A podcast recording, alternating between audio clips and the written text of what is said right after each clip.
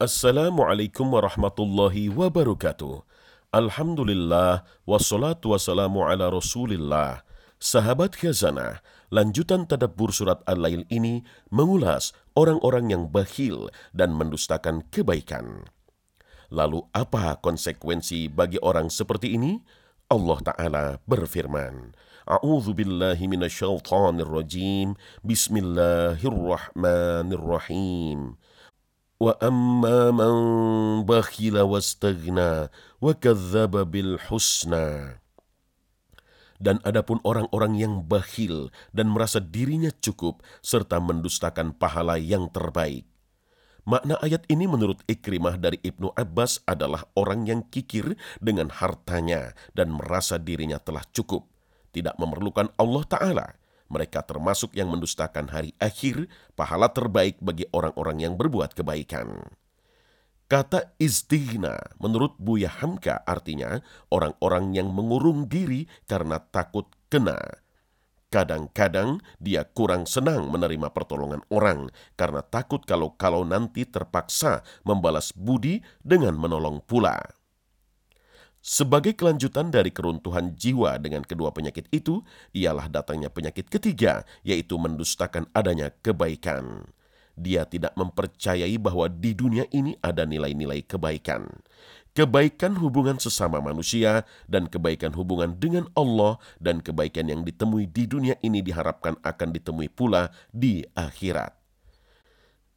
Di ayat 6 dan ayat 9 bertemu perkataan al-husna yang diartikan kebaikan.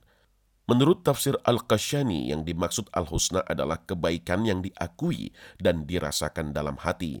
Artinya bahwa semua orang memang merasakan dalam hati bahwa berbuat baik memang baik. Tetapi tidaklah semua orang sanggup mengerjakannya. Walaupun orang yang bakhil itu sendiri mengakui dalam hatinya bahwa berbuat baik itu adalah perbuatan yang luhur, namun ia tidak mau melakukannya karena sudah menjadi penyakit dalam jiwanya. Karena itu disebut dalam ayat itu dengan mendustakan kebaikan. Maka Allah memberi balasan keburukan bagi mereka yang bakhil dan mendustakan kebaikan. Fasanuyassiruhu lil usra maka kelak kami akan menyiapkan baginya jalan yang sukar. Al-Quran Surah Al-Lail ayat 10. Jalan kesukaran yang dimaksud dalam ayat ini dijelaskan dalam surat Al-An'am ayat 110. Dan begitu pula kami memalingkan hati dan penglihatan mereka seperti mereka belum pernah beriman kepadanya Al-Quran pada permulaannya. Dan kami biarkan mereka bergelimang dalam kesesatannya yang sangat. Apa jadinya jika seseorang sudah tenggelam dalam kesesatan? balasan apa yang ia akan dapatkan di akhirat kelak?